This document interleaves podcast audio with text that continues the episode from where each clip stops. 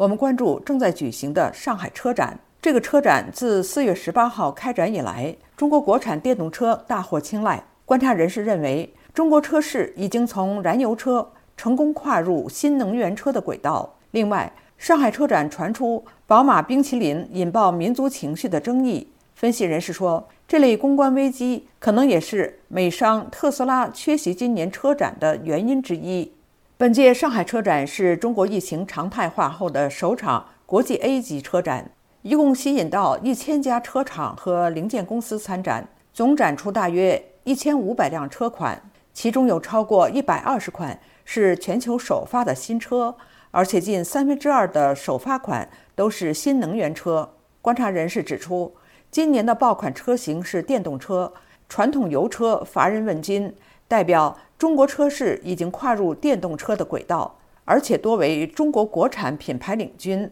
美国之音台北特约记者黄丽玲报道，英国汽车调研公司 LMC Automotive 位于上海的总经理曾志玲在接受他的采访时表示，他自己一天内逛了四个展馆，上百家汽车品牌中，只有两家国际品牌和一家本土品牌没有推出电动车，就连宝马、大众。等大品牌都拥抱电动化。曾志玲说：“汽车从一个机械产品转移到消费电子，这个已经发生了，但是很多的外资品牌还没有意识到，就是说消费者坐在车里面的时候，他不是把车当成一个呃交通工具从 A 行驶到 B 了，而是他要完成许多其他的一些功能。”曾志玲认为，绝大部分的外资品牌和中国市场所销售的主流车型相比，无论在配置。内在的设计、科技应用等方面，应该来讲落后了四到五年。另外，两位上海车展的参观者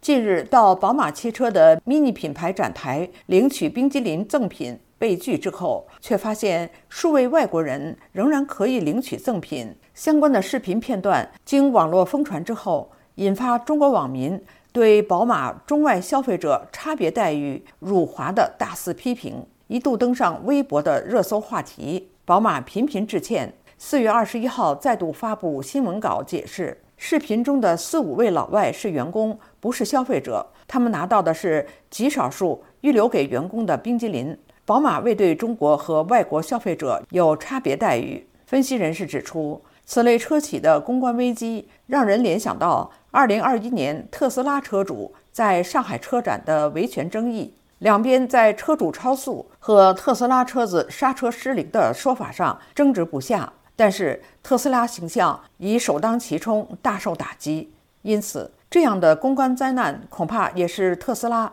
今年缺席上海车展的原因之一。听众朋友，刚才是美国之音台北特约记者黄丽玲的报道。上海车展热议话题：宝马冰激凌争议，中国制电动车崛起。